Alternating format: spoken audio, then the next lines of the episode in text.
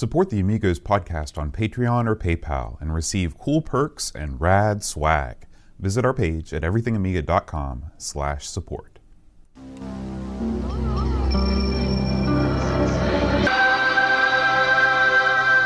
Amiga, the first personal computer that gives you a creative edge.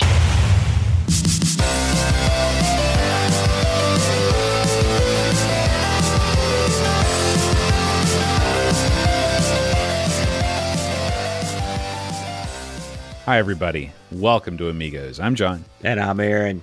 And today, Aaron, we're going to be playing a little game called Lords of Chaos. It's a cool name. That's our nickname, Boat. That is our we nickname. saw our also- pre-show. That's that should be our that should be the name of the show.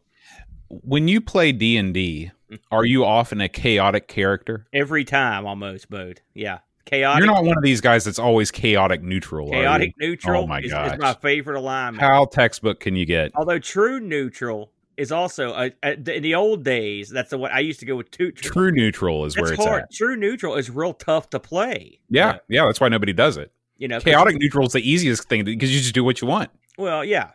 I mean, pretty. It's it's one step. For, first of all, eh, when I think of somebody that plays like a, a lawful, unless they're lawful evil, any lawful alignments, I think they're kind of uh, you know, wussies. Mm. You know, and then anyone that plays like good, like like another my another one of my favorite alignments, chaotic good. Like you're pretty good. I figure like if I was an alignment in real life, it would probably be chaotic good. I would say. No, you would be lawful good all day long. No way. No way. Because I do a lot of, you know, I'm shifty. I do a lot of stuff to get by, you know. But uh uh uh what what about what do you think your alignment would be? Oh, I'm straight up paladin, man. Th- that's not an alignment, that's a class. Well, it's you know what it's the you know the the guy that is uh well you know lawful good I guess is is paladin because he's good and he also no no he wouldn't be lawful because he would do he would do the good thing no matter what the law was. So I guess it would be That's lawful good. is it lawful good? Yeah. Okay. I got to be honest with you, Aaron. I'm You're not, not, I'm not real good, good at this stuff. You're not I'm not buying that. Because I've seen you I've seen the evil side. You know what I'm saying? So how about lawful neutral? I would say or or neutral good. I Oh, feel like I feel like I, I would I would probably do best. What was the captain when we played, Aaron?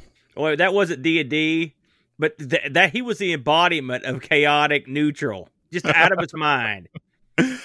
Um, I, I always think it would be fun to play a character where it's sort of a paladin like character where you you always chose the good no matter what evil it brought upon your party, just because it's so different than my personality where I just I do what I want all the time. You know, I played a paladin for a long time. Trelana, I believe was her name, and she was lawful good. The problem with playing a paladin is, is that you have to be good all the time because Yeah, right. if you're not, like your god punishes you, and you and you- you can lose your you can lose your paladinship, and that's what happened to me. There was this character in the party that kept poking me and poking me, and the, and the DM knew what he was doing. Mhm. And finally, I cut this sucker in twain, and that was it. That was so I went from being a paladin to a fighter, and you lose all your paladin stuff at that point. Mm. It's brutal. That Mm. character got shelved soon thereafter. We got to do some uh, Amigos Discord D and D one day, Aaron. I'd love that. Well, hey, I'm always good to go on that. I, I, anytime you want to set it up, hey, that'd be great for Zoom. You could set that up pretty well on there. You could probably play pretty good on that. Aaron, it's been a big week here at our uh, our humble abode, everythingamiga.com. We have a uh, a new story that has popped up just today from That's, our a, that's a newest big week right there. our newest writer. Yes, Uh, sir. we welcome Rob Flack O'Hara to our editorial board. And uh, his first article for everythingamiga.com is something he likes to call Amiga Memories Part 1.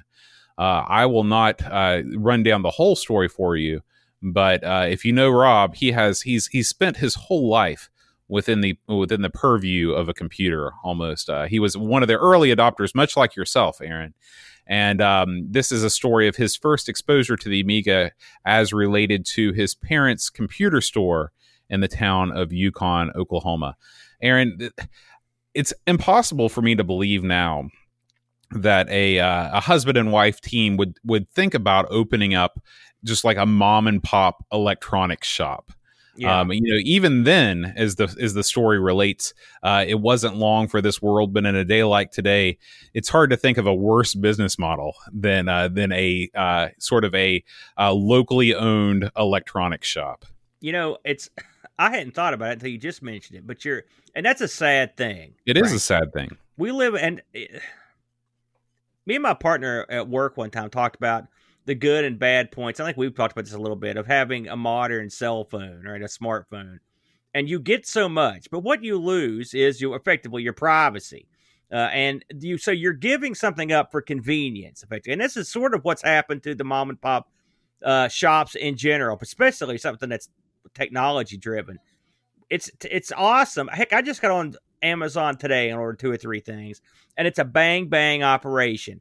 They've got ship. They've cut down the shipping to a couple days. You get it. You're good to go. The prices are as low as they're going to get generally, uh, and it's almost impossible for a, a brick and mortar store of any size to compete with that. Uh, Right. just because there's it's. I've got access to unlimited everything on a on a on a place like Amazon or even an eBay or a Walmart, whereas you've got a limited everything in a store. And if, and if you have to order something for the person that comes into your store, then effectively you're no better than Amazon. So Exactly. it's- so it's difficult. It's a difficult thing to go through. Uh, I believe in Rob's case, uh, a bigger, cheaper store came to town, and that's yeah, they're called. Walmart. They Yeah. opened up and they started selling computer stuff, and you're you're not going to undercut Walmart. We know that. We know that for a fact. you know, and you're not much younger than me when it comes. To, I mean, you remember a time where you could walk down the street and you could go to different shops that had different stuff, and that's Yeah. how you bought stuff. And I'm not saying, listen, I love getting anything I want all the time. Don't get me wrong, but there is something lost, particularly when you go to a store and chat with the owner or get some help, or you guys are just strike up a friendship, or you're a frequent visitor to the store and there aren't too many businesses that are still like that. Now there are a few, and it's funny. The one that comes to mind is the uh, uh, is like your local game shop or comic book shop or hobby store, your board game store. Those those things have weathered the storm a little bit better. They still ha- they still have to weather the storm of just not being successful, but they that kind of thing people still Yeah, because they you know they they offer they offer more than just your typical retail experience. They offer a place where you can gather and you can play games, and that that means a lot. And that's what any store that wants to open these days has to do. We were talking last week about gateway the gateway country stores and the Apple store, and the difference between the two is that from the get go, you know, when I worked at Apple, a big part of my job was teaching classes in the store on how to use all this stuff and uh, it's the same thing if you have a, a, a local game store that that has you know on fridays we play d&d and on thursdays it's mech warrior. Yeah. And you know you can make up a lot of rent money by selling chips and pop and stuff like that. And every once in a while you know encouraging the people to to buy from your shop instead of buying on amazon. Yeah, and I think there's if you work the right angles, certain stores like that could work, or like an antique store, you know, stuff specialty stores.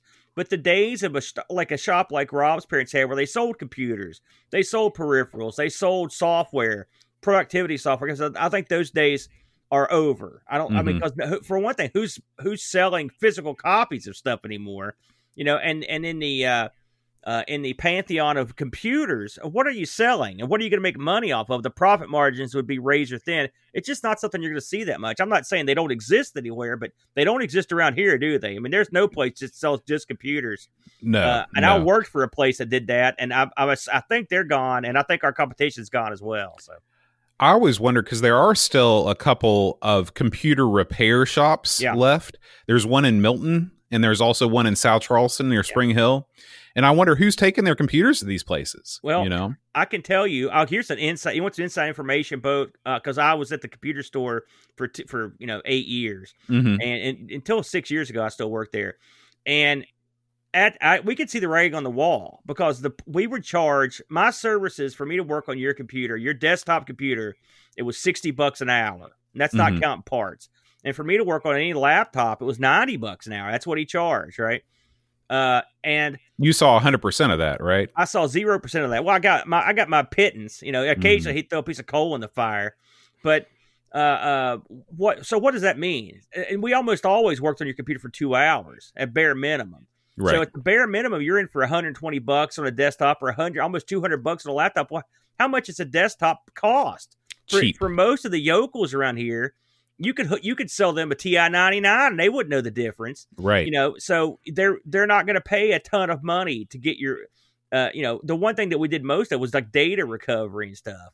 That's where you could really get them because they were desperate for their stuff Mhm. you know and it, it is a dirty business i mean the way i didn't like being in that business because i thought i knew i was like man we're, we're fleecing these people but even my boss who a former used car salesman he knew and because so you know he's shifty as the day is long he knew that the that the time was drawing near where we're going to shut this sucker down because it was stuff brand new stuff was too cheap and people were becoming uh more well versed on computers and how what they cost and what what you could do with them and so the age of like fleecing granny for a grand is you know was coming to an end even for him. So yeah. kind of yeah. sucked. I'm kind of part of me is happy that that part's gone.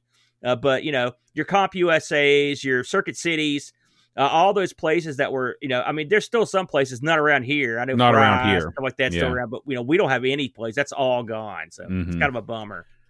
Well, I'll tell you what's not a bummer, Aaron. What's been going on on our YouTube site this week? Oh man, oh boy, let's flip over there, shall we? So, uh, let's kick it off this week. I did a little live streaming last week. I'm back in the game, boat. Just when they thought I was out, uh, I fired up the uh, PC last week, and we took a little tour of the new version of CoinOps Next, CoinOps Next Two, which is a front end for emulation uh, for the PC. Uh, it's from a guy named Brittany Pears uh, and his team. Uh, uh, he's a quite a genius, Brittany, and he has put together quite a package here in CoinOps Next Two. Uh, this thing comes out the the new way he's doing stuff is basically th- it comes out bare, and then you could add official packs to it to uh, for whatever machines you want. Uh, and so uh, I played just tr- I just kicked the tires on this thing last week. We had a good time. I like your uh, your dual camera setup. That's very Amiga Bill esque of you to have Well, that you know, that the, the, You, the you know rear how that cam. came about, Bode? I'll tell you. I had a security, a wireless security camera in the arcade, right? hmm and I brought it in here, and I, I was like, I wonder if I could access this little web page, and you could. And I was like, hey, I wonder if I could put that in OBS, and I could, and so I just did. That was how, That's great, man. so I love it. wants to see my back as I play these games, your business. It's your best side. That's right, buddy. So anyway, uh, I think I'm going to do the sequel to this tonight with the rest of the stuff I added this week. So if you stick around for later, I like how this is geotag too. Hurricane. Yeah, I, I geotag everything I've ever done. People need to know that this fine, fine program is coming from the heart of West Virginia. But That's right. That's right. Speaking of the heart of West Virginia, that's the Brent. He's the heart and soul of the state, boat. And me and him got together, and this was quite a show. Just, I've got to say, I'm not saying it's a good show, but it was something. We took a look at the NASCOM 1 and 2 kit computers last week on ARG Presents. Uh, these were computers that came out in the 70s that you soldered together yourself. Uh, and they were, I think they were 300 pounds. Uh, these things to put one of these together, boat it was it was uh, three thousand solder joints. Unbelievable. Yeah, if you can believe that. Um, this was another one of the patented. Brent puts it on the wheel without actually doing any research in it. But and we, it took we were up to the eleventh hour trying to figure out how to play games. And we finally figured it out. There were forty two games released for this thing, if you can believe that. And this ended up being a pretty capable machine, boat. I'll be honest with you. I'd say it falls somewhere uh, it's just south of the uh, uh, of the of the TRS eighty Model Ones, you know, in that area. Mhm. Uh, but it was it, boy, this was a lot of fun. We played four games on here. We the four week, you know, four different games we we had access to, and we had a good time. We learned a lot. And again, a Brit. This is a British computer uh, boat, and this was they they brought this over specifically because the people at the North American uh, Semiconductor uh, outfit. That's what NASCO is. The North American Semiconductor, by the way, based in Britain, but, so much like U.S. Gold. Um, they saw that all these user groups were popping up in the U.S. And they wanted to break, they wanted to get on the basement of that in the U.K. And so that's why they brought the NASCOM out. So an interesting story if you're into that sort of thing. We had a It's funny, Aaron, because until the Windows 95 era, uh, I had never really played any games on the PC that were much more advanced to this. So Yeah. in my mind, PC gaming, including the Amiga, you know, anything on a computer was was sort of at this level that wasn't um that wasn't I guess the Atari I did, of course I didn't know what the Amiga was but it, definitely any sort of DOS gaming because Yeah. when I was a kid I went over to somebody's house and they had a game that looked just like this on their computer Yeah. and I was like well I guess this is what PC gaming is Yeah, well, I mean, it, that's what PC gaming. You got to th- think about this for a second, though, boat, and think that this would be gratifying. Uh, and by the way, this one looks a lot better here. Uh, this is your scramble clone. mm-hmm. But uh, um, think of how gratifying it would be to buy these parts, solder them in, hook them up with via UHF to your TV, and then it come on, and you have built yourself a computer. You know, sure in, sure in, in 78, 79, this would have been a, I mean, it would have been, uh, uh, would have blown your mind, you Yeah. know? Yeah, Uh, and I'll tell you what, you wouldn't have got rid of it at the first sign of upgrading like we do with computers today. If you put this thing together, you, you would never let it go. You'd probably still be using it today. You know, the funny thing about this thing, boat, it's something, this is something that's changed a lot. Uh, and well, not entirely, but people, I was reading a lot of posts about this, and people, they built the computer, and they're like, you know, I'm going to build myself a sound card, or I'm going to build myself graphics card. I'm going to add more memory to it. And so this was, this was like a hacker's unit. People were just going crazy adding stuff to it.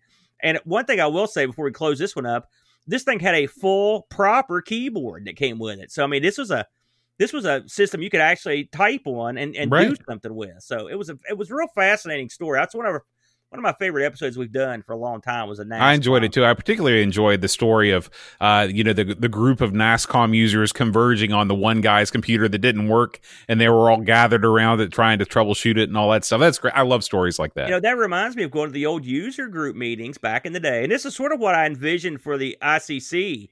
Uh, it's just like when you have a problem, people would come together. Computer people are they're they're good people generally, you know, especially back in those days because it was a it was your smarter people that were getting together trying to help each other out, and they looked at it almost like a pro- like a problem to solve, you know. Mhm. So yeah, a lot of fun on that one. Um, we finally we put out the last of the Ask the Amigos shows.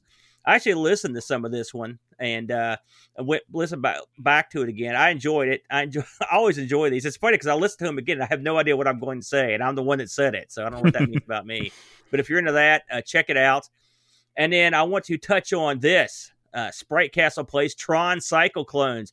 Our boy Rob Flack O'Hara, who's with us in the chat right now, uh, jumped on and played a bunch of crazy, a bunch of crazy C64 uh, Tron clone, Tron Cycle clones, which is funny because one of the games me and Brent played on the NASCOM episode was, guess what, a, a Tron Cycle clone. Mhm. Uh, so I was it was right in my wheelhouse, and this led up to his uh, uh, you don't know Flack, which I believe came out today or yesterday, which was on Tron. You know, it's funny because I, I watched this, and one of the Tron games that he plays has the your ringtone as the as the background.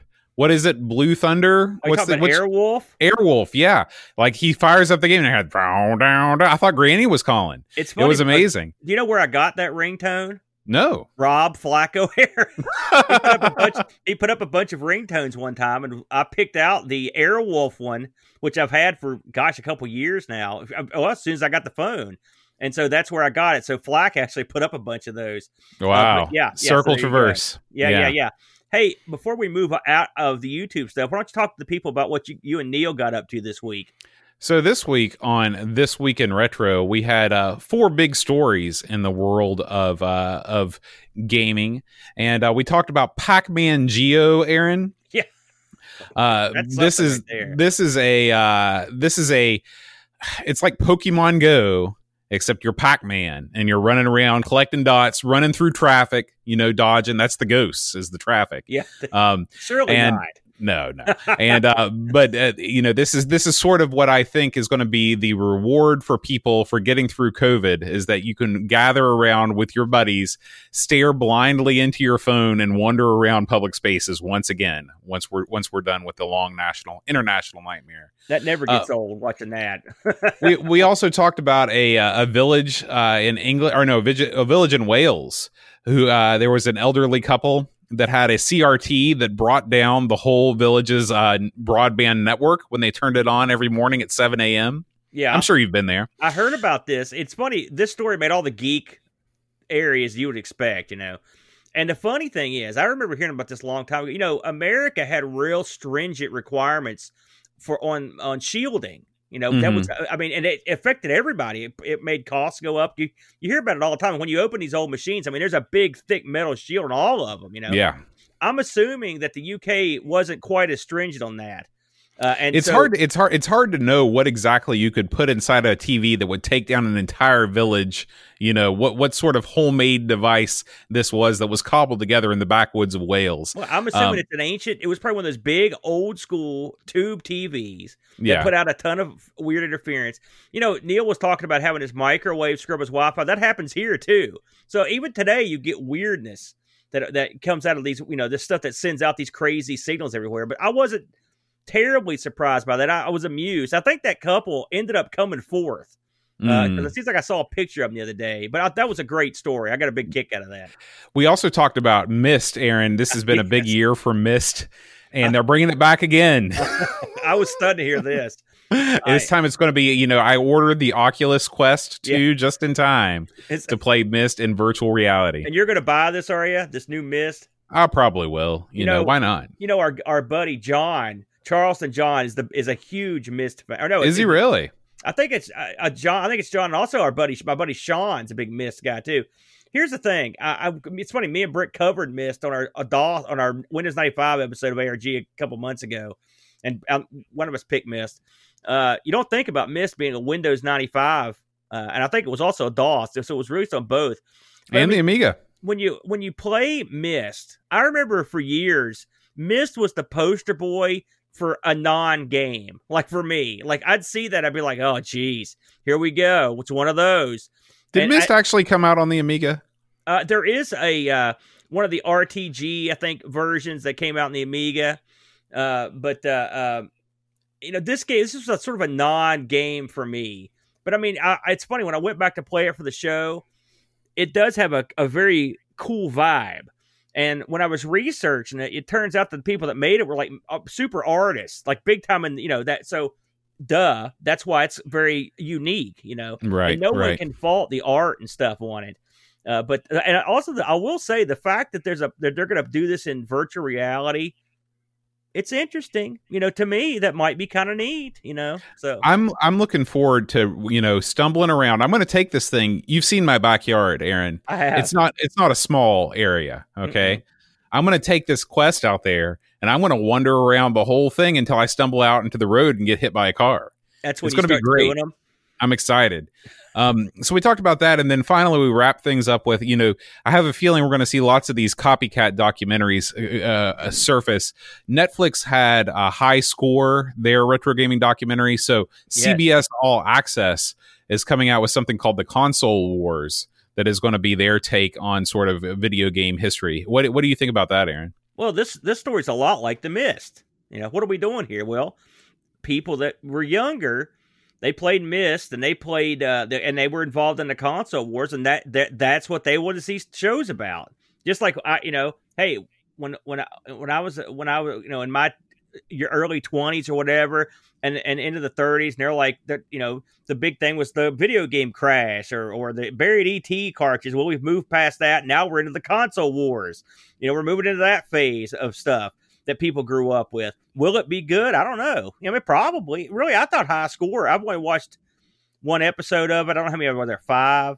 Mhm. Uh, I thought it was pretty good. In fact, I really enjoyed it more than I think anybody, just because I hadn't heard some of the stories in it. You know, I mean, you when you walk into these things and you are heavily interested in this genre, you're going to know a lot of that stuff. But the little minutia is what I found interesting, and so hopefully this will be something like that. Yeah, yeah, I and I will say I don't know much as much about the console wars as I do, you know, other stuff. So that might be kind of fun.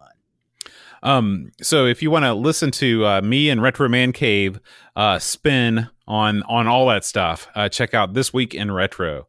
It's time for the news, Aaron. Bring out bring out the robot.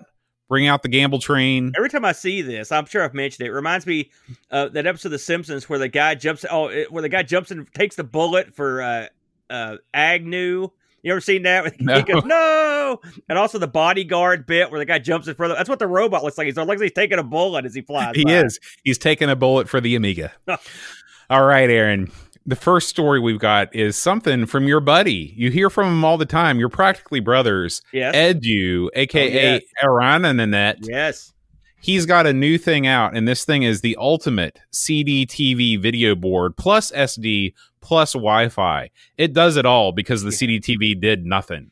So this thing is uh it's again in the grand tradition of all of Edu's uh products is quite cheap, extremely cheap Yeah. by Amiga standards.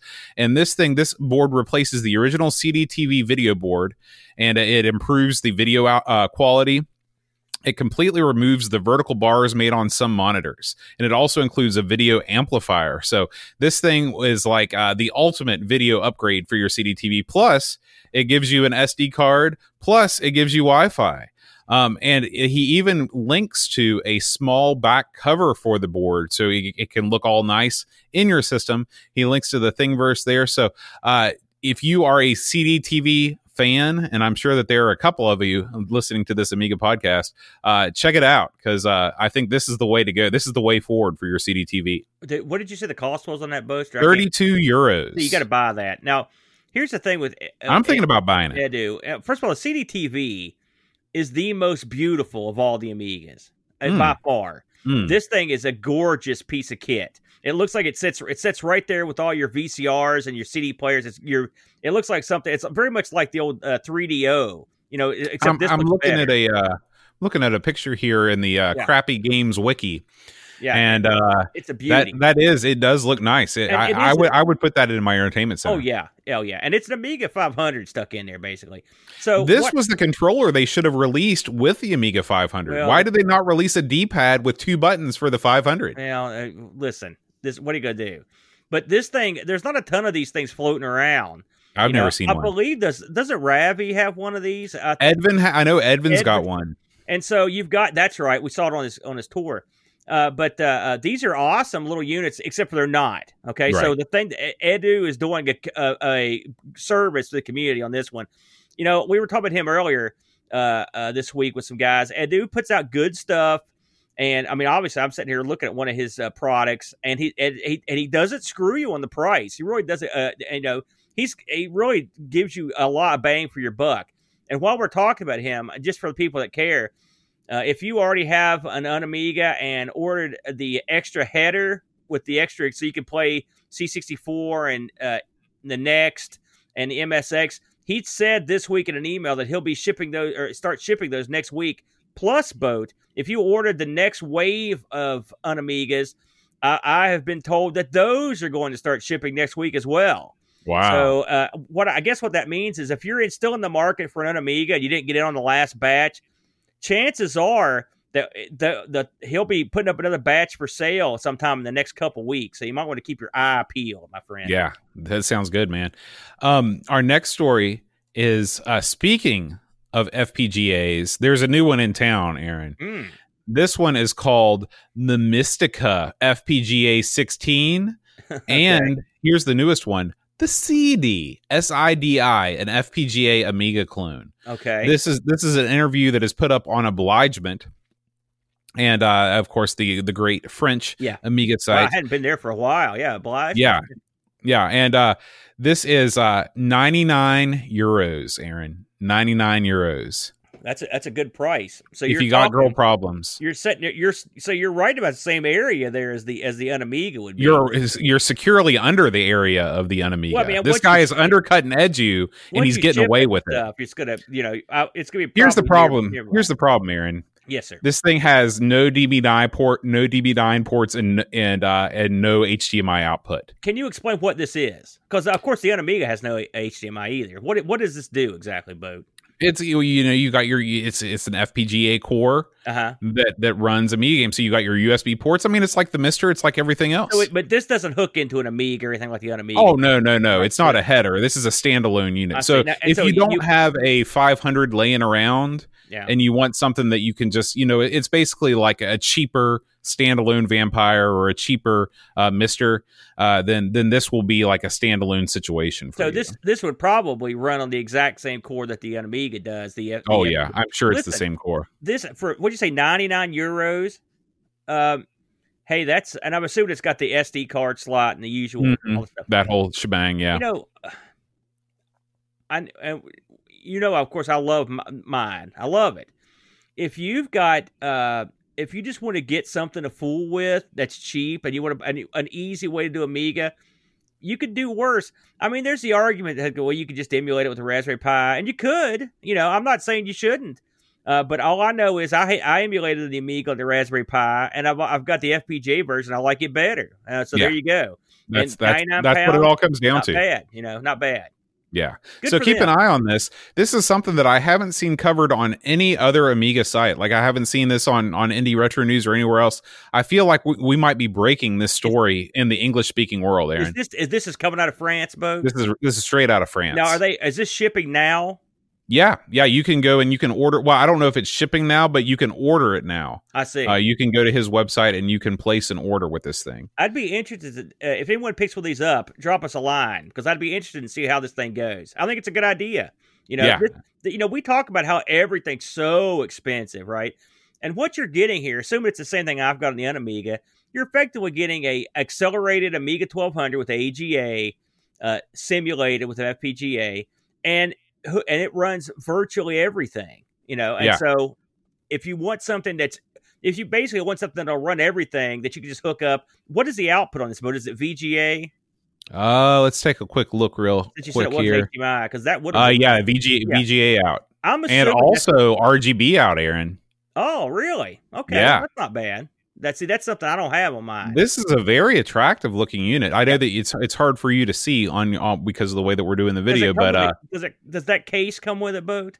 uh, the case comes with it. Okay. the case comes with it. Very so good. um and uh there is uh this guy actually sells a whole variety of of products you have uh he he sells his own take on the MiSTer uh, you know if you want an all-in-one solution for the MiSTer and it seems reasonable 235 bucks all out the door including a case I mean that that seems like a pretty good deal. He also sells his own OSSC that's manufactured in the EU. In case you're skittish about buying one straight out of China, so uh, check this guy. This is uh, man, M A N U F E R H I dot com. This is, I believe, he's he lives in Spain. Aaron. good find, boat. Well done. Yeah, yeah. That's where So- Edu lives, by the way. oh, interesting. Maybe they're buddies. You never know. Maybe they're competitors. You never know. Now the FPGA news keeps coming, as you so adroitly mentioned on um on the Discord. Now is not the time to argue about Xbox versus PC. Those wars are over. It's time to start arguing about the validity of FPGA versus emulation. That's where the real wars are. That's where the stakes are highest. That's where the stakes are dumbest. So this is the Minimig RTG for the Mist. The so this is the new core for the uh for the for the Mist. So I know that Rob has a Mist. This is not the MiSTer. This is the original Mist. Yeah. This has been updated to work on that, and so I'm glad to see that Amiga development still continues on these earlier FPGA models. Um, this is available for free, but this guy has a um, he has a uh, a Patreon page also that you can contribute to, and this is over at retroramblings.net. Now this- and you can This Mhm. brings it up to the to the same core that they've got on the MiSTer. Is that what you're saying? I, I I I do not know that that is the truth or not, but I want to say yes, probably, maybe. I mean, that's great. Uh, you're right. It's nice to see these uh, that that that the old version is still getting some love. Definitely give this dude a couple bucks. I mean, it's worth it. I think. Cool, cool. All right, Aaron. Next up, this video comes to us from Pixel Vixen, uh, our friend over in Japan. Oh yes. Uh, she has put together a great video that runs down all of the new arcade uh, ports to the Amiga as of right now. So she goes through and talks about uh, Missile Command, Tiny Galaga, Dodgy Rocks, Bomb Jack Beer Edition, and Tiny Bobble. I'll tell you, Aaron, this has been a great year for quality arcade ports. You know, I think Tiny Galaga is a whole lot of fun. Of course, uh, you know, Tiny Bubble Bobble, we talked about. Dodgy Rocks was a release that we just talked about last week. I haven't had a chance to play the beer edition of Bomb Jack, but uh, I'm sure that it's also excellent. So, uh, Pixel Vixen, uh, if you are not subscribed to her channel, definitely subscribe to her channel. Look at her art; uh, it's it's all fantastic, and uh, we wish her the best over there in the land of the rising fun. She's got some uh, specialized uh, self-drawn merch as well because she's an Mhm. artist. If, you, you're into Yeah. that sort of thing, yeah. Yeah. So, uh, and finally, speaking of art, Aaron, Uh, the deadline is fast approaching by the 10 minute Amiga Retrocast presents Amiga Art Contest 2020. This is the second annual art contest sponsored by Pixel Vixen and 10 minute Amiga Retrocast. Uh, and you can put in, you can submit your entries right now uh, anytime before October 11th. So get those art entries in. I can't wait to see all of the quality art that is, will be submitted. And again, if you're submitting something for Amigathon this past year, uh, Doug has uh, welcomed you to resubmit that same piece of art to the art contest. Absolutely, this should be interesting because uh, I mean I gotta say the uh, the Amigathon, the art contest, I was wow. I was stunned at how great it was. Mm-hmm. So I'm sure Doug will get. He's been announced this for a while. There should be some even more uh, numerous arts you know awesome art in, that is going to be involved in this one. Yeah, you can email any artwork or music to art at amigaartwork.com. Very good. All right, Aaron, that's going to do it for this week's news. Let's go ahead and jump right into this week's game, Lords of Chaos. Lords of Chaos. I, love the name of that boat. I'll be honest with you. You know, you know, I'm a big fan of the name. So, Lords of Chaos. I've been kind of I'd forgotten about this uh, title in the Amiga. So when this popped up, my my ears perked up, and I'll get into why. So uh, this came out. Now this was a game that was originally released on the 8-bit computers, uh, specifically the ZX Spectrum. Uh, this got a real late release, boat uh, on the on the 8 bits in in April of 1990, mm. which is I wonder what kind of numbers they they sold on those because I mean, well, you know, you, you got to remember, 1990 in England was like 1985 in the U.S. in terms of like computer adoption. So there were still tons of Spectrum owners out there. There were still tons of 8-bit users doing getting it done in 90. Oh, fair enough, fair enough. Uh, this was released uh, on the Amiga and the other 16-bit systems uh, in 91, which we'll go into where it got released. Uh, came on a disc. Uh, this was uh, published by an outfit called the Blade, and was put together, and it was also developed by an outfit called Chrysalis. Now we've seen them uh, uh, mm-hmm. a few times. Uh, this game uh, was designed by a fellow named Julian Gollop. Uh, if we you've heard, him. if you've heard of that guy, uh, you would you would recognize a lot of his titles. in fact, we hear about these over and over, don't we? Both Laser yeah. Squad. It's a game I've we've never played this, but I've heard about it like a million times. Uh, you he did UFO or XCOM if you're in the states. He also did uh, one. Uh, he did Chaos uh, on the uh, Spectrum, and he also did Chaos Reborn, which I'll talk about more on Steam. Uh, so he was he was a big player, and he developed this game. And this game, was, of course, was ported over to the Amiga. And from what I read, it was a direct port of the Atari ST version, except with some better music. So if hmm. you're looking, which is funny because there isn't what there isn't much music in this game. Well, they, yeah, but they've got more of the Atari did. so there you go. Um, uh, this game uh, was coded by a guy named Martin Beadle, and the uh, graphics were done by a guy named Mark Harop, who also worked on Laser Squad. And the music on this guy on this bad boy was done by Matt uh, Furniss, who's done tons of games that we even covered tons of his games, but he did Arabian Nights, Chase HQ, Klax. He did Laser Squads, Toobin', bunch of stuff. So you had a, people generally knew what was going on. Um, this got a release, a wider release than I would have anticipated. Boat. It's funny because we, we, covered this on our Sinclair. I don't know a couple years ago. I don't know if I paid much attention to where this thing got ported, but this thing was got stuck everywhere. It was on the Amstrad, like I mentioned, the Atari ST. There was a C64 release of this uh, as well. Of course, it came out in the Sinclair. There was the Timex release.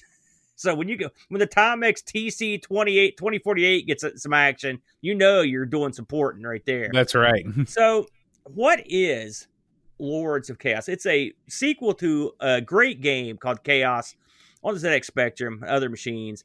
Uh, a game where you are basically, I think it was like, was it six or eight wizards are pitted against each other and effectively a magical battle royale, uh, all in one screen. Uh, you would just take turns. It was turn-based combat where you played a wizard who would whip up monsters to and, and spells to a, to uh, vanquish the other wizards. Uh, this was a game that when we picked this, when this came up on uh, R. Sinclair, I was sweating it. This is one of those and it took me about three days to figure out what I was doing, and then I've loved it ever since. It's it's probably my favorite game on the on the Specky. Uh, just love it. and the boy loves it too. Me and him play it all the time, uh, and so uh, I assume that uh, uh, Julian looked at that game and and thought to himself, how can we evolve this great game into something that's a little more in depth? And the result of that thought was Lord of Chaos. So Lords of Chaos takes that same basic formula uh, with the Wizards, but it kind of mixes it up into a, uh, I, I guess, sort of map based, turn based exploration RPG. But I mean, some of this is sort of skin deep, isn't it, Bo? The uh, uh, calling this an RPG would is probably not realistic. It's more of just a map based version of Lords of Chaos with some additional stuff mixed in. The story, the background story on this boat is is is pretty interesting. They actually spent some time on it. So, in the world where these wizards live, uh, everything was cool, and then suddenly uh, there started becoming a surplus of mana. Mana is the magic, the power that the power that powers magic. Yeah, it is. And and yeah, you know what I'm talking about, Bo. I know what you're talking about. Being a warlock and all. So eventually, so what happens? You get too much mana, and so uh, the mana starts causing strange magical things to happen. Monsters are appearing, swamps are appearing. Uh, I hate when mana makes swamps appear. Listen, clearly there was a lot of mana up in Jersey. Uh, but uh, uh, so all this bad stuff's happening. So the people, the non magically inclined people of this world were like, well, these wizards are screwing us again. And so they went to war against the wizards, you know, because that's all they were ignorant. They didn't have any magic what was going on. The wizards knew what was going on. And they tried to keep, they tried to figure out what was happening. But unfortunately, the mana had built up so much and they were distracted by these wars that the planet started having earthquakes and eventually the planet split apart. Okay, and and basically when this happened, according to the manual, the fragments of this were basically became their own lands. Yeah. Okay. There's not not much thought to like how gravity and, and things like that work. I'm not sure it's if magic, that would be what would happen. Yeah. Maybe it's yeah, you're right. It's magic. And, and so the, these wizards now the all the normal people were dead. They were done and so the world eh, so the world was gone you had all these little like fragmented planets basically a little mm-hmm. it's like bastion if you've yeah. ever played bastion it could be and so the wizards were like well the mana is still here uh, we think we know what it is that what they decided on there was that they decided that a portal had opened up and this mana was coming into the portal and so what do you do when all the normal people are dead the, the whole world's shattered and you've got unlimited magic you go and fight the other wizards in a big That's right. In a big another big wizard battle royale. And so that's basically where the story picks off. And eventually, ultimately, you're trying to uh, get out the portal and basically get rid of all the other wizards. Um, this game supports up to four players. and You could have computer players or human players. I like that right out of the gate, both. And uh, this is a uh, chaos was so much more fun with other humans that uh, this would this is another game I suspect would be a lot more fun with multiple humans as opposed to playing with a bunch of computer uh, generated players. Um, so in this game, let's talk about the opening menu. we got to talk about this right out of the gate, bud, because I want to get your thoughts on this. Uh, much much like the Spectrum version, this this opening menu is dumb because it makes you you have to affect you have to have the manual to even know what to load in this game mm-hmm. because you have to load the one of the first three scenarios and you have to go to load scenario and then type in the number one and hit the button or type in the number two yeah. Now they did that. This, for, this sort of thing, this sort of thing was acceptable in the days of the Spectrum. Yeah. But by the time that you're on the Amiga, you got to move forward past that. That that's exactly correct. That's exactly what I want to hear from you, Bode. This was dumb. I didn't like this on the Spectrum and I, and I hate it on the Amiga. Mm. What what on earth were they thinking there? That could they not come up with a more something more like, a little more elaborate to load these? Push one through six to load the scenario. You know, That's all you'd have to do. The menu on this is virtually the same as it was on the Spectrum in terms. I mean, you can use the mouse, but I mean it's still goofy. The, there's a buttons to start the game. There's buttons to uh, design your wizard. Uh, there's you know there's, and there's also scenario editor and some other stuff it is, but I mean it's just it's the opening menu is clunky uh, which is not a good sign for a game filled with menus. so, well, yeah, I think I think if I was going to subtitle this game, it would just be clunk. Yeah, well, we'll get to that. Uh, but so once you you can you can start off by making a wizard. Now this is one of the departures from the original Chaos, where you could just in the original you could name your wizard. You sort of picked an icon for him. Uh, in this one, you actually uh, are taking a wizard up level by level, Mhm. and so you can uh, you name your guy, and you sort of you have points you could divvy up. Uh, but between mana and stamina, and you know, yeah, I mean, I you know when you said that the role playing elements in this game were sort of skin deep, I disagree with you. I think that there's tons of role playing elements in in this game. okay, Yeah, Oh. like I mean, like anytime that you start with a character and you're assigning points, I mean that's that's that's much more role playing than a lot of quote unquote role playing games are. let me let me back let me back up what I said with this because you're right. I don't necessarily consider that role. I, when I think role playing, I think like a uh, uh, a narrative, like a. Uh, uh, uh, uh, uh, I mean, this has uh, this has what's in the book, but I mean, I think like uh, character interaction, you know, stuff like that, which this game doesn't really have. You're right. Stat. How much character interaction is in Wizardry? Well, it's been a while since I played Wizardry. I'll be honest. None. with you. I'll tell you. so but i mean something like oh let's just just right off the top of my head let's say like an ultima uh, you're talking to people uh, you're you're meeting people you're going places you're obtaining information in this game you're doing none of these things uh, so in, in my mind that means it's not really a role play game it's a stat game i'll give you that but i wouldn't call it a role play game personally but i mean that's we're arguing over you It's know, a stat game. Yeah, that's that's definitely a genre that people use all the time. Well, you I'm I'm not saying you're wrong. It's just I, obviously we have two different definitions of what an RPG uh, game is. Um, nevertheless, once you if you make your wizard, you assign these points, uh, and when you level up enough, you can pick uh, certain spells. One of the differences in is in the original Chaos. Uh, Let me you- ask you a question. Hold Oh, on a second. I'm not done talking about this. Okay, you're not going to let it go, are you, Bode? Is Mech Warrior a role playing game? Mech Warrior, the Mech, which one? The first one? I'm talking about the tabletop game. Not the way we play it. We we it can be, but we don't use any of the role. Yeah, well, that, that's what I mean because this to me is a tabletop game in video game form like Mech Warrior. Yeah. So oh yeah, if, I i- I, i- yes. so if you don't consider that to be a role playing game, Yeah, then no. yeah, I'm with you then. Now, I mean, there, are- you, there, you can play BattleTech as a role playing game, like because they, it's got a fleshed out backstory with the clans and stuff. But we never, we would just get together, pick out a, a bunch of mechs and just fight. That's all. We, and so that's that's which is this is sort of what that is. So, so yes, we agree on that. I'm I'm happy to hear that. So, um, anyways, before we move on to the meat of the game, boat. Give me your thoughts. I mean, we know you didn't like the menus, but uh, give me your thoughts on the on the uh, the, the look of the game, uh, the sound of the game and the and the uh, making your wizard part, all that stuff. What did you think about all this stuff? I thought it was okay. I mean, I think this game looks fine. It looks like a 16-bit game.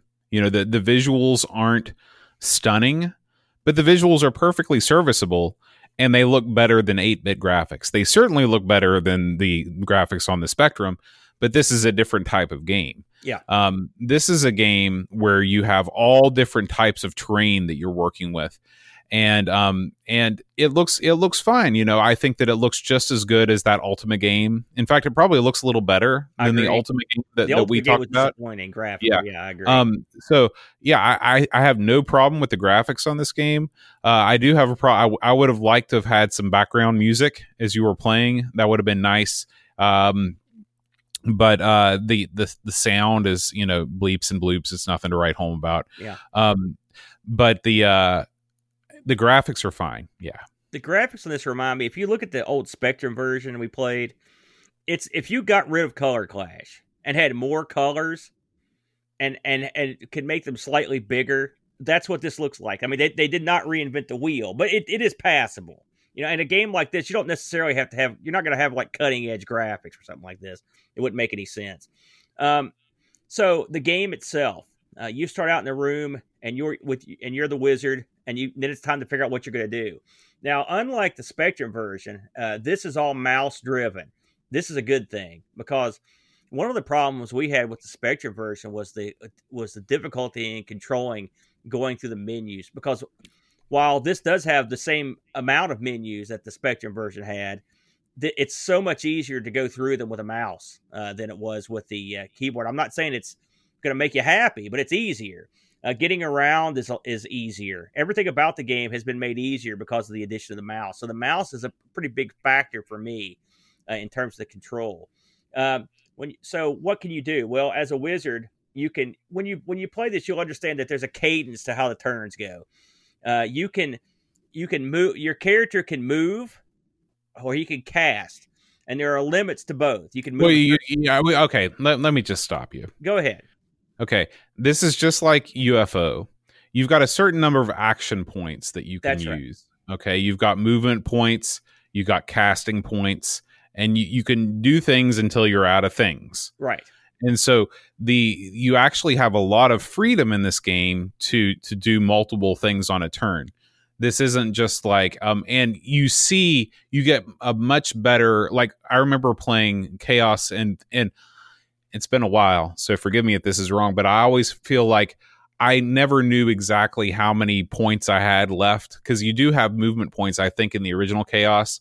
This Yes, you've got bars on the sides of the screen and it's really easy to tell how much you've got left of everything. Yes. Um the uh when you when you you can either in this is where the game falls apart for me is that you have way too many options of what to do i believe in this game uh you can cast things onto the ground.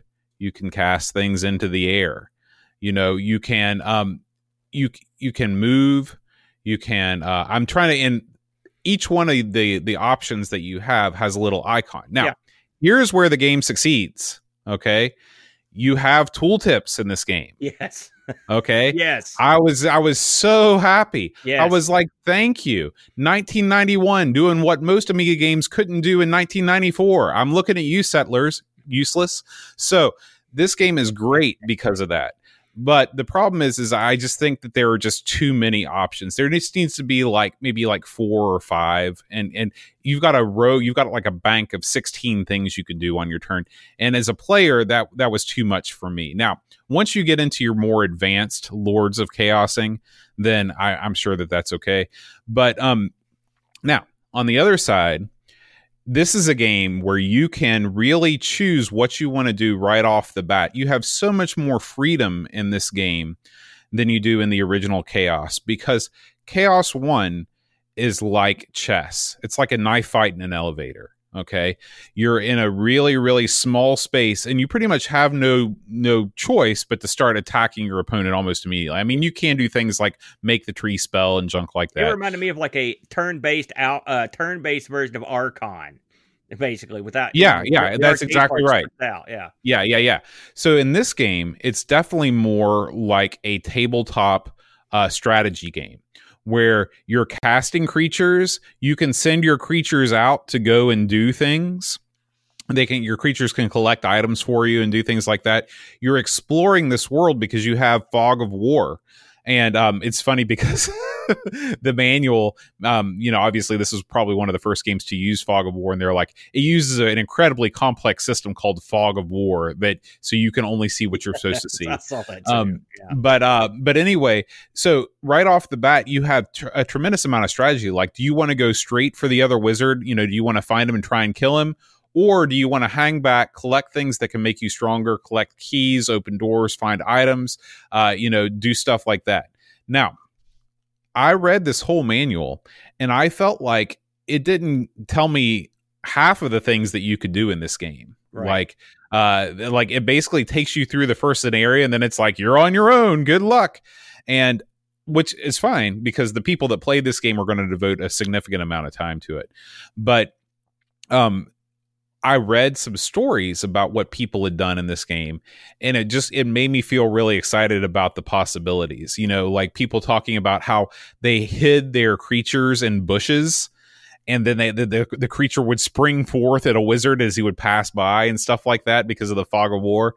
Um, you know, being able to play this with multiple people and having this huge map to explore and things to find and and levels to gain and things like that. Like again, to me, this is like the the closest adaptation. You know, forget about that Escape from Colditz. That was an incredibly poor adaptation of a board game. This is an incredibly great adaptation of a tabletop game that never existed, but probably should have. this game would be a great modern online multiplayer game where you could where where everyone had their own fog of war, and it would allow that uh, some real interesting situations to come up. I, I read mm-hmm. some stuff too, same probably the same place you read them.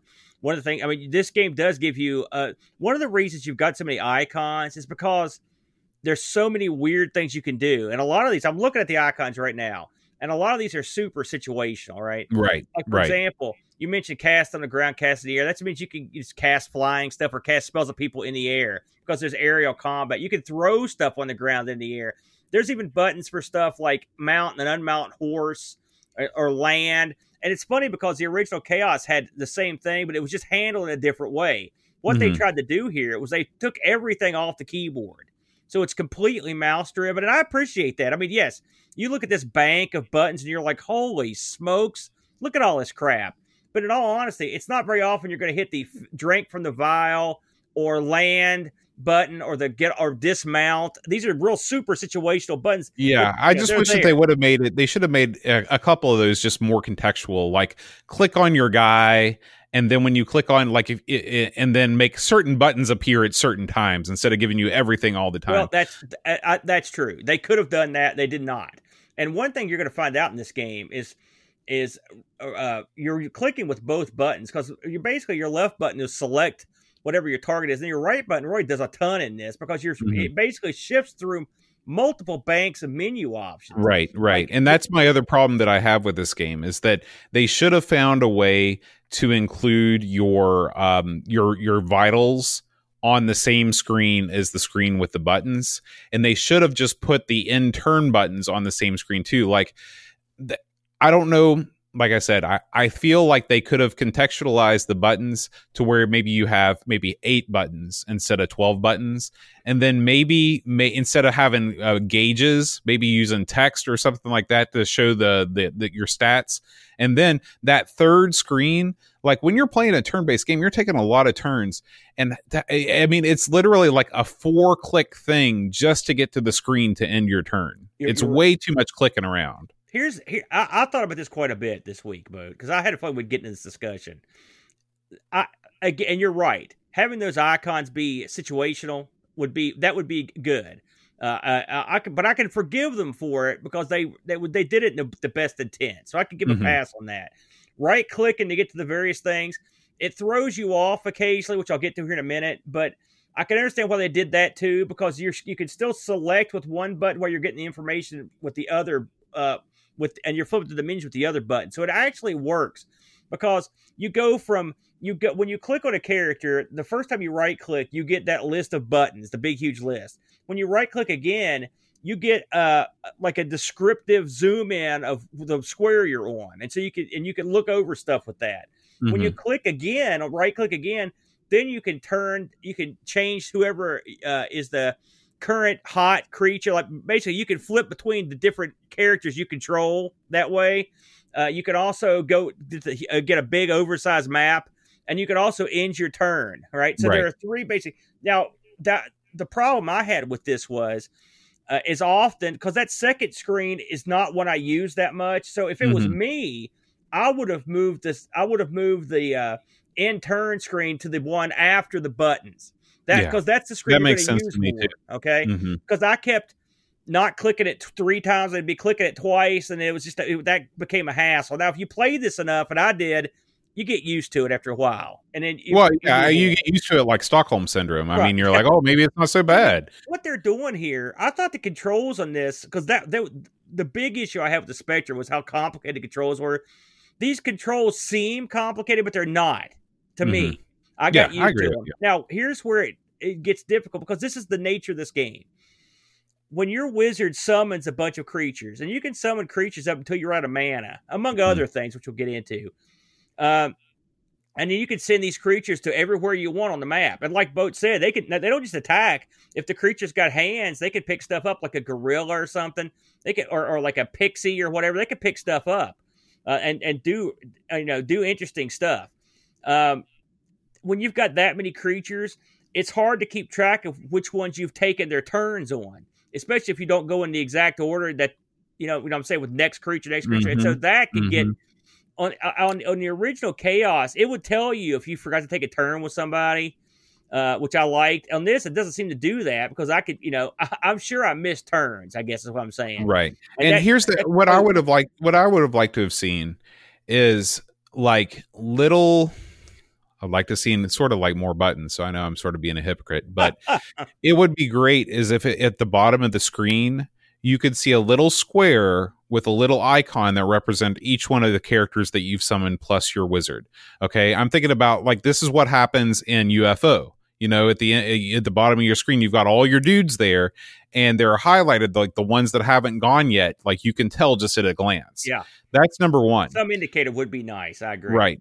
Number two is even though this game is entirely mouse driven, give me the option to use a keyboard shortcut to cycle through my characters that was the number one complaint that I had with this whole UI is just cycling through your characters in between the right clicks and looking at the map and all that stuff. Like I want to be able to look at the map like the big world map, which by the way is drawn very well. Yeah, it, it, and it's I, definitely serviceable. Absolutely. Yeah, and, and I want to be able to hit W or whatever and just quickly cycle through each one of my characters to see where they are and what they're doing. Yeah, uh, um, keyboard shortcuts, which I wouldn't use them by the way, but I mean I could see where someone that enjoys gaming like that would absolutely want those. And it would it really I might use them just if I could switch a lot quicker with them. Mm-hmm. You know, I yeah, I agree with you there. Yeah. Um aside from just sitting in your now of course the ultimate goal of these things is to go out and kill the other wizard.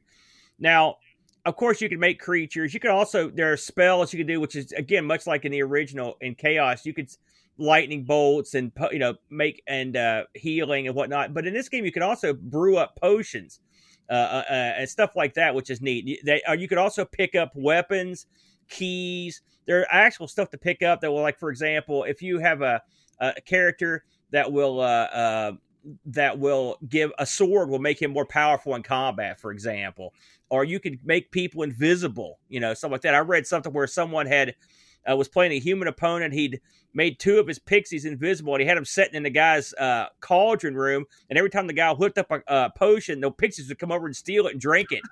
you know, I read another story about a guy who had, he parked four elephants so the his opponent couldn't get out the doors of his house, and he burnt the house down and killed him.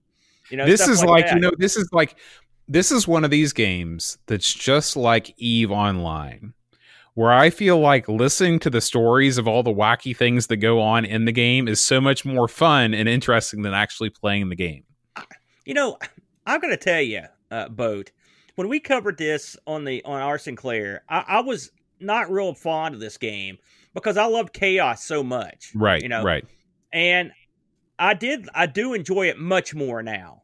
I, I mean, I really do. I think it's definitely better on the Amiga. Yeah, no I, question about I it. I played it quite a bit uh, this week uh, on and off. I mean, again, there are some things I don't like. You know, the bar system to tell you your different, uh, you know, your how much movement. I know mm-hmm. why it's there because those bars are going to change, and they wanted a way to show you uh, when they decrease and increase on top of the fact that you're draining them. But still, numbers would with a, telling you what this stuff is would be a lot easier to read for me. Mm-hmm. And the and the menu flipping could be easier. I mean, obviously, and there's a few other things, but I mean, there's a lot of craziness that goes on this game because aside from the fact that you're fighting another wizard, I only played one on one, but you can have you think about having four people in this.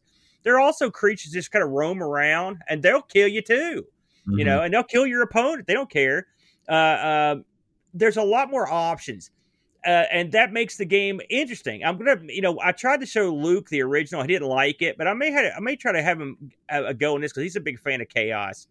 Uh, because uh, this one, there's a lot going for this game. The creature, I think there's, I think I read that there are like 42 spells in the game, and I think 29 of them are, are different creatures. There's just a lot of you, you know. Stuff.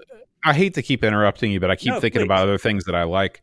I love the fact that you have your like when you open up your spell uh, book at the beginning, yeah. and you have everything available to you, you know, right from the top. Well, you can't cast them, but they're there. Well, yeah, but I mean, you can see everything. It gets you excited because it's like, man, if I keep playing this game, I'm going to have access to all this stuff, and that's yeah. really cool. So, yeah. I and I love the fact that right off the get, right off the bat, you can cast. I mean, even though you can't cast everything there, you can cast a lot. Of, so, like sometimes you just like cast like, okay, I'm to have a gorilla and a pixie, and they're to wander around together because I think it's funny, you know. Yeah it's it's funny to, you know, like why is that elephant taking on that alligator? Well, that's, right, that's right. what's going on, and it sets up a lot of craziness. Now, this game, uh, the disc that comes with it, the one disc, uh, you get three scenarios in this.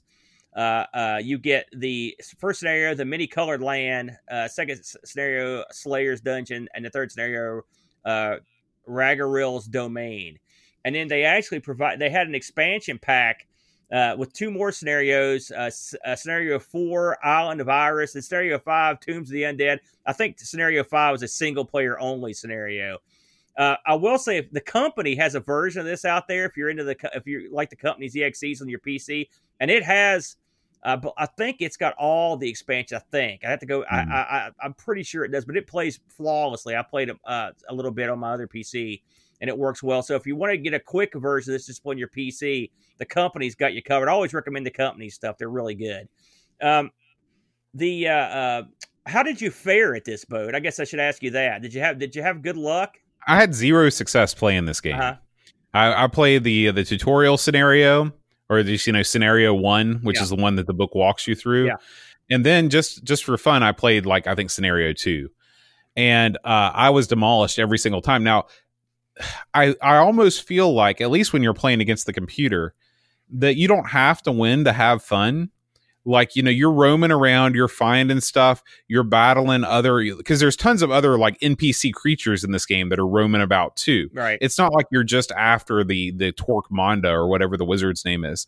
So it's like i sort of enjoy just like you know casting a bunch of different creatures taking my band of goons out and just seeing what was out there um like i said where i ran into like frustration was just with the uh was just when you have a band of goons remembering which goon has moved and which goon hasn't it, it became sort of a chore yeah um but uh but I had fun. This is a, this is one of these rare games that I had zero material success with in terms of making progress, but I, I did have fun with it.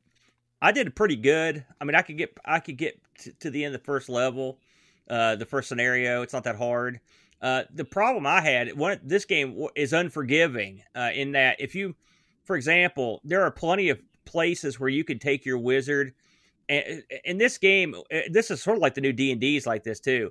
When you get within like melee range of another character, you're effectively locked on him. So, for example, mm-hmm. if your mm-hmm. gorilla right. rolls in and the dude's elephant's there and he gets in the next square, they're they're basically dance partners until somebody dies. Yeah, and the so, first chaos is like that too. It is, and the wizard could also get caught like that. So if you're trying to, if mm-hmm. you're going down a path and you go the wrong way, uh, and get joined up. And the thing is, the wizard's a big push. You can, he'll right. You, you, you, you, don't want to be the tank yeah. with and the. That's uh, happened yeah. to me a bunch. That's why I'm trying to sneak the wizard around a corner, and I zig when I should have zagged. And something else you got to remember, just like in chaos, uh, the undead can only fight each other. They can only kill each mm-hmm. other. So you don't want to walk up to someone else's zombie or a vampire with your ogre, where they're going to smash them. They're, you're going to get mashed. So a lot of the stuff carried over from chaos, which I think is really cool. But overall, I, I kind of dug this game. It's definitely I'm definitely going to come back to it, which I won't say the same thing for the Spectrum version. And this is just one of those games. It's funny. I was listening to you and Neil talk today about uh, remaking games, and the original version of this is a prime example of that because we thought we both thought when we covered on the Spectrum that there was a good game locked in there underneath that really bad interface, and I think this sort of vindicates that game and makes it a lot more playable than it was on the Spectrum. Now, don't get me wrong, the Spectrum game's an institution, and but those people were more used to playing games like that than we are. Boat. It was really hard for me and you to to get into all that button smashing, but a mm-hmm. game that's mouse driven, I, I, I had a lot more fun with. Yeah, yeah, personally. Yeah. Uh, I do want to touch on. Uh, uh, we mentioned that uh, this was designed by Julian Gollop. He also did a game uh, that I want to talk about on Steam called Chaos Reborn. Uh, this is a real fun game. Me and the boy play it, and it's of course the same guy who designed this one. And this game sort of took. This game sort of falls somewhere between Chaos and uh, and Lords of Chaos. It's somewhere in the middle. Uh, it's it's uh, it's it's very similar to the first Chaos, except there's a map that you move around on. It's not quite like this one, but it's a it's a real fun modern game that can be played online or uh, or at home uh, with a lot of all the modern panache. So if you're into the Chaos series, I would really give this one a shot. I, it's also real cheap too, Bo. It's a, it's an easy pickup for me, so I recommend that. If you don't want to try try tackle one of these older Amiga games, give that one a shot. I think we've got some people in our uh, in our uh, Discord that play it as well. I think Folds plays it, if I'm not mistaken. It's a, at least one person there. But overall, boat I, I enjoyed this thing.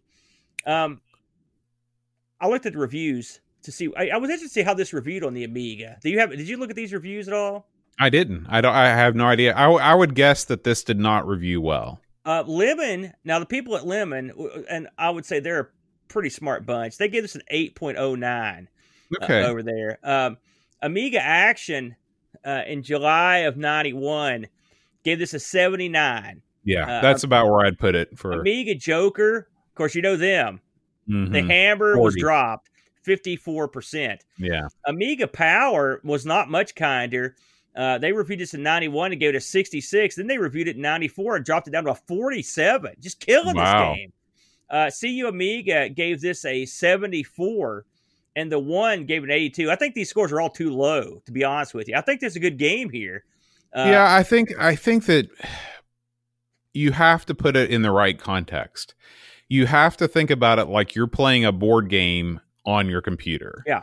If you if you think about it as any other game type, then you're going to think it's garbage. And I, I will say, I, honestly, and I want to try this out sometime, Boat.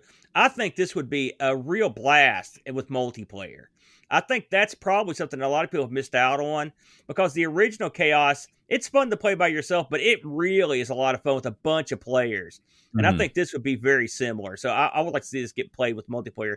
Uh, did we get any Discord action on this boat? We did. We got one review uh, on uh, Lords of, excuse me, Lords of Chaos. Uh, this comes to us from Dave Velociraptor. Uh, he says, I've played and loved all of Gollop's turn based games, and this is my favorite. UFO series games are much more time consuming and you can get to a point where you're dominant, but Lords of Chaos is much harder and never allows you that comfort. To do well, you need to you need not to just defeat the enemy, but you also need to grab lots of loot and this game intentionally keeps you short of time. This means that you can keep replaying it with different tactics to improve. It's fantastic that you go into each level with nothing but your spells and within a couple turns you've got your own little army. There's more going on in this than Laser Squad, and you're not just fighting the enemy, but you're also trying to explore and find keys to unlock treasures. Sadly, while Laser Squad was turned into UFO, Lords of Chaos did not get the same expansion into a massive PC strategy game. The Amiga version also has that tracker music that the ST and others did not, a sadly overlooked classic 9 out of 10. Wow. One of the very top games I've ever played. So, Dave Velociraptor, huge fan of Lords of Chaos. And, he, and he's uh, good for you, Dave, sending a review. This one I can see where it'd be for, uh, foreboding for a sucker to sit down in front of this thing and say, like, oh, let's, let's give this a shot. I got a week. It's like, oh my mm-hmm. God. And I'll, I'll tell you, I was happy we'd played this before because I could bypass all the figured out what the hell. Because I mean, I listened to our R. Sinclair episode and the early part of that, I'm just sitting there going like, I don't, I didn't know what I was doing, and I was right. I had no idea. It took a while to, uh, to catch up with it. Um, you know, it's something I mentioned on that show. I want to mention here too. The pricing on this was kind of wacky uh, when it came out because you could get the tapes uh, on this on the C64 and on the Spectrum. Uh, the tapes were uh, ten pounds, and if you wanted the Amiga or uh, uh, Atari ST version, you were looking like somewhere in the twenty-five pound range, mm, which is I wow. thought that was kind of kind of goofy uh, that the price was that different. And I believe yeah. the disc version uh, on the Spectrum was uh, like maybe five pounds more, something like that. So not too bad. Um, I looked this up on the eBay boat. You know, I, this is a game I'd like to pick up for the Amiga, if I'm honest, um, just because I'm such a fan. Uh, the uh, the boxed, I found the budget version had sold in the UK uh, for five bucks. The, the, that's the uh, re-release, you know, and the box isn't as cool.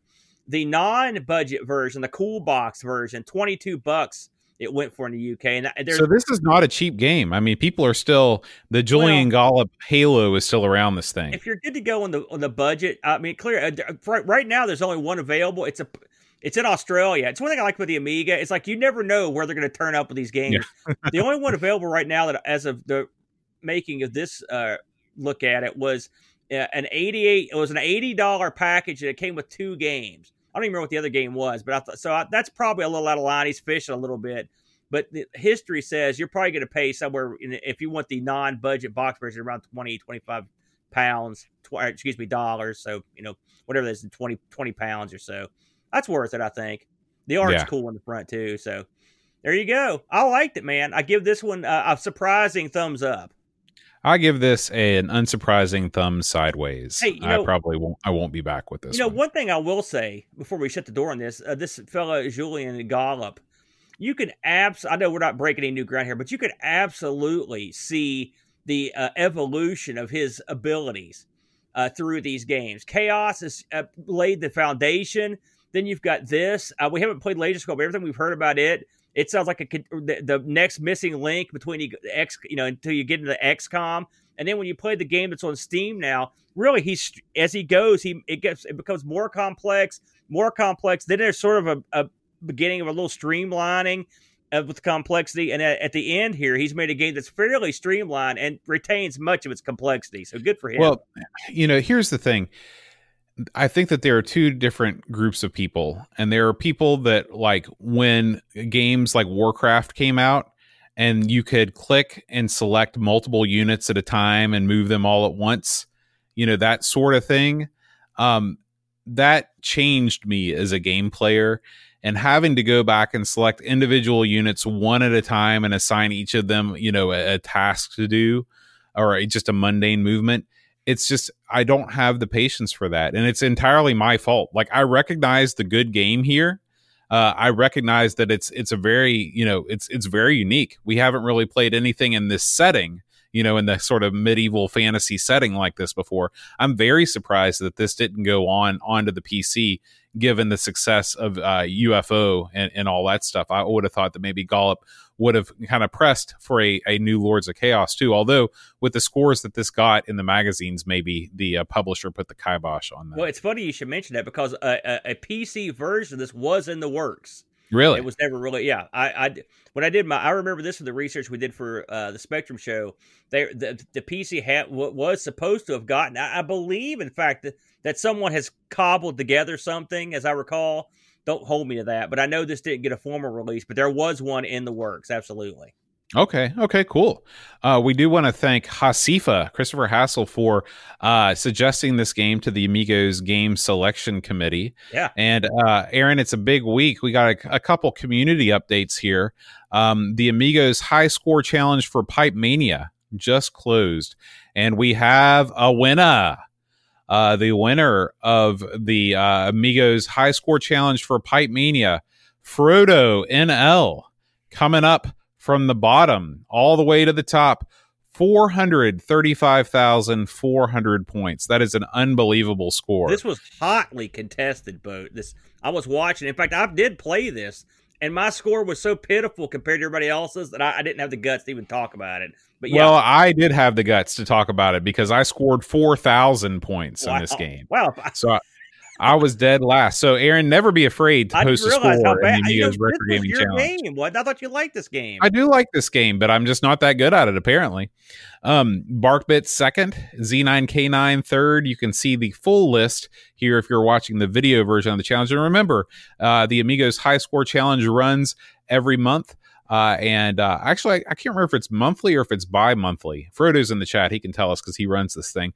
And, uh, you know, our next game, Aaron, is Pinball oh, Illusions hold the phone. we're doing the law injustice okay so these do run monthly because the, the this closes on the 23rd of october um so uh if you want to get in if you want to get in on the action uh just join up with our discord and uh we, we'd love to have you We you know all we should mention, but if you're going to play Pinball Illusions, this is another one that, you know, it, like, if you're listening and you don't have an Amiga, you could go right to the company's website and get the ultimate pinball pack that's got every pinball game ever released on the Amiga and play and play this and get in on this. This is a perfect one to get in on. And I, I want to make a quick uh, adjustment here. This was this is not. It's funny because I scrolled down past his name. This is not Frodo. Frodo runs our ZX Spectrum High Score Challenge. Paul, aka Hermsky, runs this one. He runs this. Uh, he he is the the chairman of the uh, Amigos High Score Challenge. So Nice. sorry about that. All right. So yeah. Anyway, um, we'd love to have you join us, as make us, you know, uh, as part of the uh, the Discord community. There's always cool stuff going on. All it takes is just a dollar a month. You can support the show through Patreon if you are opposed to Patreon. Can throw us a buck a month on PayPal. You can subscribe on monthly there. Uh, we'd love to have it, especially if you are somebody that watches the show every week, that participates in the chat, and you want to sort of take it to the next level and uh, and and see a little bit more behind the scenes and be part of the community in a deeper way. We would love to have you join us. Um, speaking of the Patreon community, Aaron, uh, we had one winner last week from our uh, our the the song challenge. Yeah. And song challenge winner was Paul Kitching. Oh man, there were a lot of losers in that too. Everyone that heard it. That's true. Uh, I was actually kind of surprised. I know this is outside your wheelhouse of disco and Euro techno crap, but uh, this was "Hello" by Oasis. Are you That's familiar with Oasis? was. Yeah, I know Oasis. I know that Hmm. song. I didn't get it. Uh, so this is uh, Paul. Congratulations, and uh, we will. Uh, we actually have uh, no Patreon song this week. Uh, I'm sort of building things up because next week, Aaron, we may have a return of the Patreon band. Oh man, This has not been publicly announced yet. I'm just saying it right here live on the show. it sounds like a public announcement. What it sounded like to me, Boat. But as long as the pieces come together like I think they will, then this time next week you'll be seeing the next music video release from the Patreon singers. You know how your buddy Neil released that album, right? Yeah, man. I can see it in your future. You and the and the Patreon singers, the album, forthcoming album of all your hits. That's be- right. To be released. Press that thing and and uh and get it out there, Boat. So we're just going to do a uh, rundown of uh, first. Let's let's let's focus on the Twitch folks, Aaron. If you support the channel through Twitch, if you give us a sub, uh, you get all the same benefits. Uh, you can join our Discord and uh, take part in all the good times. The International Computer Club. Uh, go to go sub bite links. Buck Owens is part of this. David Zinaz. Pints and Amiga, still adolescing, Frodo NL, Macintosh Librarian, Wing Chun Wolf, Great Algae, Amiga Live, Memories of a Spectrum Gamer, Uber Scuba Diver, Pixels of Dawn Gaming, Mitsuyama Lamatza, Chris Folds, Christian Russell, uh, Old B Sturgeon, uh, Jigglebox, Retro Jerry, and Jost 80. Oh, in Amiga Live, he wanted me to sing his name in a wacky way, so I will. Amiga Live. I think he said wacky, not hideous. That was my Sinatra. Is that what that was? Yeah. Holy smokes. Where's the mob when you need him? Put a hit out on this guy. Horrible. Now it's time for the big dogs, Aaron, the Patreon supporters. So I'm just going to read them in uh, in reverence for the Patreon band song next week. Reference. Holy smokes. We're going to start out with Heavy Systems Inc. You want to bring back the funky facts, Aaron? No. I, I, I, don't, I don't know what that is. So no. No, you remember I used to tell you a name and you'd tell me a funky fact about Oh. each person? Yeah, you just read the names. I got nothing. Bundy, Frag Lord, Mark Byland, Olav Hope, Hermsky, Jonah, aka Simulant, Jeremy Jones, Ethan Little, Alien Breeder, Dave Velociraptor, Cowbird Boy, Lane Denson, Luke Hudson, John Cook, Bomb the Bass, Roshi, Frodo. Oh, I'm sorry, Bomb Six the Bass. That's it. There we go Bam. uh, Frodo NL, Soul Incisor, Tech Mage, Jurgen, Mr. Cola, Daniel Williams, Bernard Lucas, Jerry Dennington, Zor Glub, Commodore Kid, Reflection, Simon Lech, Cap and Crispy, Kilobytes and Caffeine, Gary Heather, Free Lunch, Kate Fox, David Pickford, Cameron Armstrong, Andy Jones, Lob Sterminator, 10 Minute Amiga Retrocast, Bernard Quinn, Retro Man Cave, Tim Drew, Simon Rose, Joseph Harrison, Kyle Etter, Rob O'Hara, Matthew Larimore, Andy Craig, Shanzo, Barkbit, Roland Burke, Andrew Monks, Joe the Zombie, Leif Kelland, Alan Kebab, Checote, Level Lord, John Marshall, Matthew Perron, Ricky DeRocher, Creepy Dead Boy, Figgy, CTZ, The Slow Norse, Stefan, Sorgard, Mortensen, Edvin Helland, Blindo75, Christopher Hassel, Ravi Abbott, Chris Folds, Dreamcatcher, Laurent Giroux, Graham W. Vebke, Adam Battersby, O'Brien's Retro and Vintage, Gary Hucker, Paul Harrington, Duncan Stiles, Tapes from the Crypt, Josh Nan, Adam Bradley, Jonas Rulo, THT, Eric Nelson, Kim Tommy Humbertstad, Daniel Bigson, Brutal Barracuda, Darren Coles, Jason Warrens, Pixels at Dawn, and Kilbjorn Barman. There you go. I love it. Hey, uh, Frodo just reminded us they are playing. There's still one more week to go in the big Spectrum game off here. Yeah, I brought. I I I pulled that up. You know what's a And, you know what's um, a great game, boat because we played this. This is one of the first Spectrum games we ever played, Death Chase. and I picked this specifically because the name sounded cool. And this is another game I actually have been playing this one uh, a lot, uh, and it's this is such a cool game.